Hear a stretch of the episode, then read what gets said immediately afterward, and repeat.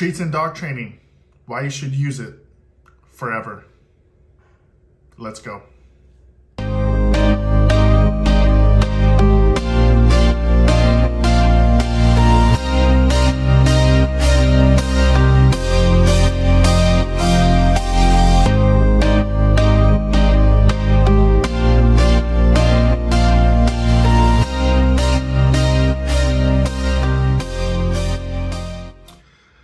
Okay, you guys. So in today's video, I want to take a little bit of your time to talk to you a little bit about why we should be using treats and dog training and why we should never get away from the use of treats and dog training. But before I touch on those points, I just want to take a moment and give you some context on the history of using treats and dog training.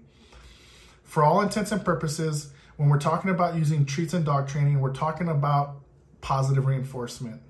It's also known as reward based training.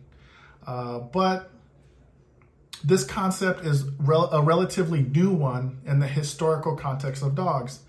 The use of treats in dog training didn't really be- get, begin to make noise until about the 1980s. Prior to that, we didn't use food in training much at all. And there was a method of dog training called the Koehler method of dog training that was pretty much the standard of how we did training with dogs. And that pop that that method and that concept is still well and alive today. Um, I'm not a big fan of it. I think we should be using treats for sure in our dog training, or the use of rewards for that matter, whether it be treats or toys. But we should be providing as much motivation as humanly possible for the dog to offer up behavior in exchange for something we have whether that be toys or food, it doesn't really matter. Both can be very rewarding for a particular dog. And for those reasons, I want to touch briefly on motivation when using treats and dog training. So, when it comes to the use of treats and dog training, there's a couple of different um, factors that come into play in terms of motivation. We have our dogs that are highly motivated for treats, mildly motivated for treats, and not very motivated for treats at all. Now, the dogs that are highly motivated, these dogs can be a real pleasure to work with. They will work, work really, really hard and do whatever it is that you're asking in order to get the treat reward. And if they make a mistake, we can ask them again and they'll keep trying until they get it right. And this is really nice. This means that we don't have to use much uh, punishment in our dog training at all. If we consider punishment in our training, it means we don't have to use much at all. And that's going to be a lot of fun. And I've owned dogs that are highly motivated, mildly motivated, and not motivated at all. And uh, and so I can speak to this personally. Now, these highly motivated dogs, I mentioned, they're they're they can be a real pleasure to work with. It gets a little tricky when it comes to our mildly motivated dogs because with our highly motivated dogs, it doesn't matter where we are. If we ask them to do something, nothing else matters. It doesn't matter if we're at home, in the front yard, the backyard, up the street, in the park, in a public space, it doesn't matter. These highly motivated dogs will do whatever it takes to get the food reward from you. But as I was mentioning with these mildly motivated dogs, it can be a little bit trickier. These dogs have food isn't uh, everything to them, and there may be times where there are things happening in the environment that are a little more intriguing than listening to you for food. An example would be if we were out in the park and we were trying to do some obedience training with our dog. If there's a lot going on, like the grass has all these smells in it. The, there's the trees, there's the wind, there's people, there's other dogs, there's people on bikes, skateboards, skates. All of this stuff is making noise and is gen- genuinely interesting to your dog. And when you're out there trying to work on obedience with your dog, you're competing with the environment for your dog's attention and this can get this can be a little challenging because now now you're asking the dog to do something and something else has their attention and they're kind of blowing you off a little bit. They may be ignoring you. And so we have to spend a little bit more time with our dog and we can't ask that dog for as much as we could with our highly motivated dog. Matter of fact, we probably have to ask for things in increments and we have to work on building a bigger uh, picture in terms of the behaviors that we're asking for. So we may have to take up a behavior like sit stay, and we have may have to break it down in increments, and then gradually we put the whole picture together. And this this may take a little more time. And I've had a dog like this actually. I uh, have a dog still uh, by the name of Big Mac, who was a mildly motivated dog. And he was challenging in the sense that I was trying to achieve, I was trying to compete with him in dog sports, mainly the protection sports. And when it came to the obedience work, if I was not providing a high rate of reinforcement with the treats, meaning if I wasn't giving him a lot of treats for every little thing, I could lose him to the environment. And so it became a really um, difficult task to uh, get him to do a whole obedience routine for a minimal amount of food. That was really challenging, right? I had to keep the rate of reinforcement high and I had to vary it. And if I tried to thin that out, he would flatten out. He would lose his enthusiasm and I would start losing him to the environment. So he was a really uh, challenging dog in that sense. And I'm working in a competitive sport club, and I have my peers have dogs that have higher levels of motivation than my dog, which means they could ask for behaviors and they could reward less frequently than I could with my own dog.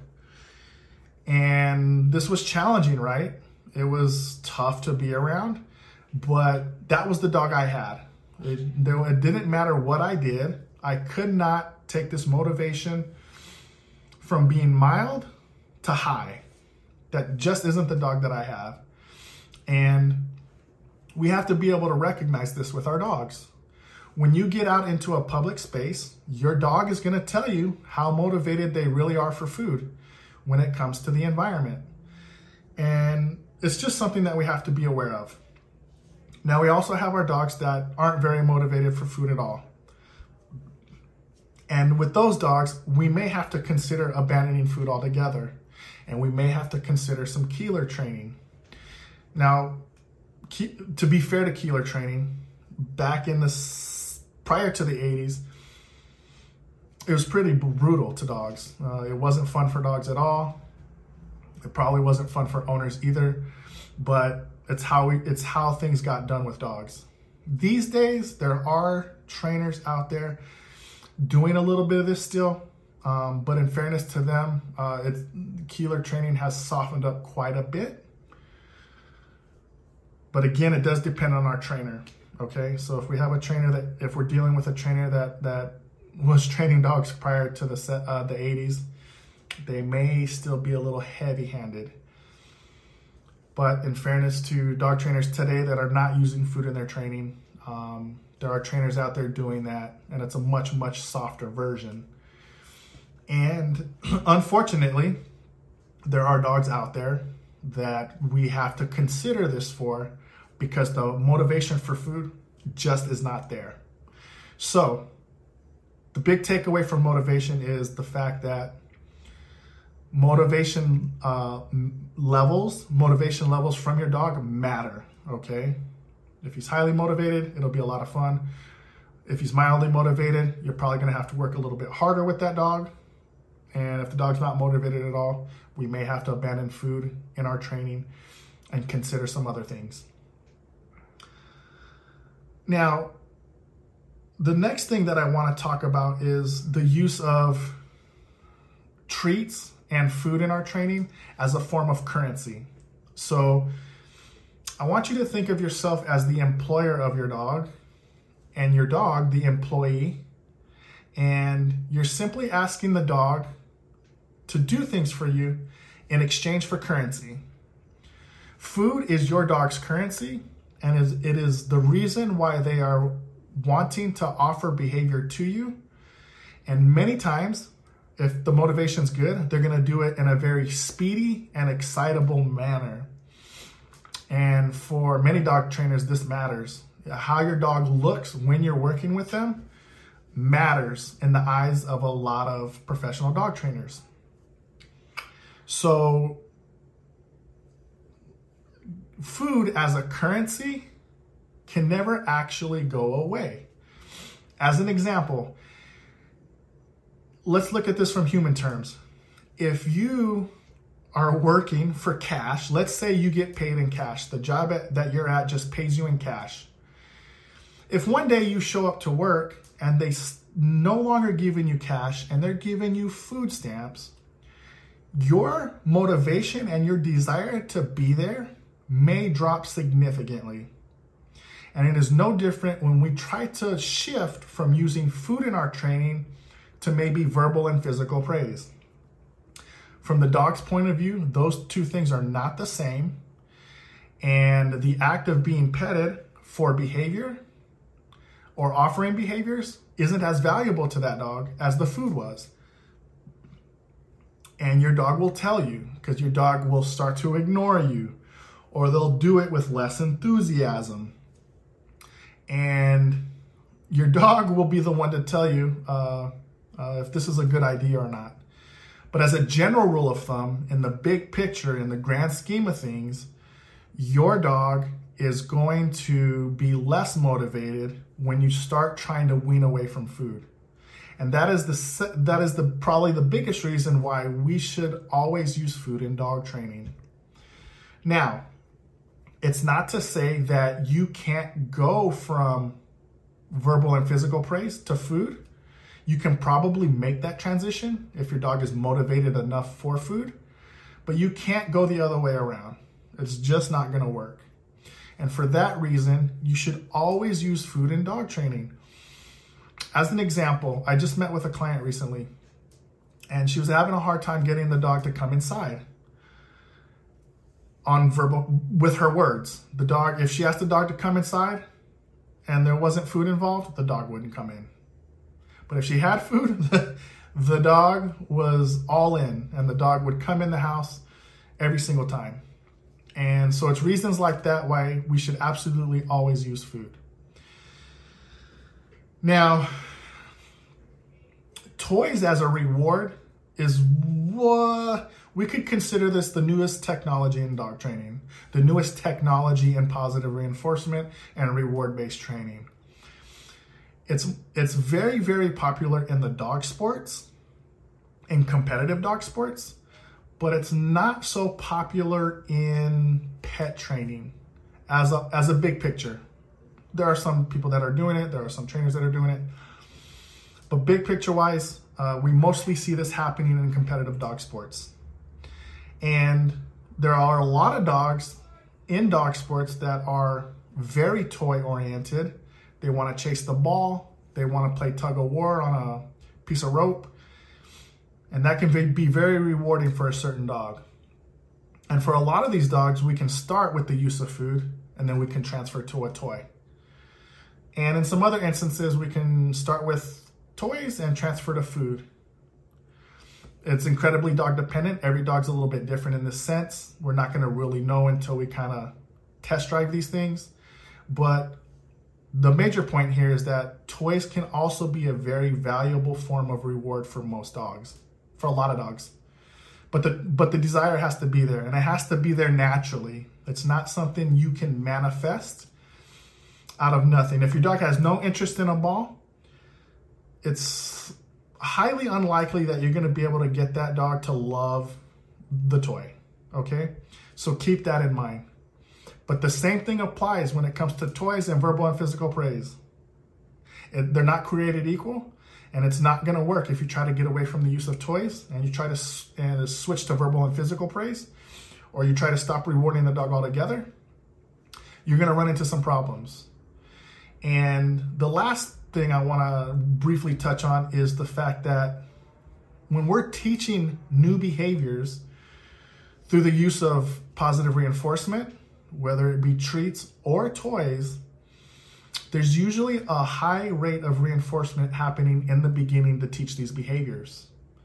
And then once the behavior is learned, we can start to vary our reinforcement, meaning that the dog doesn't get rewarded as often.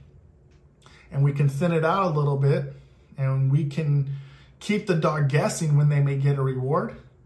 But if the rewards go away completely, you're going to know. Your dog's going to tell you.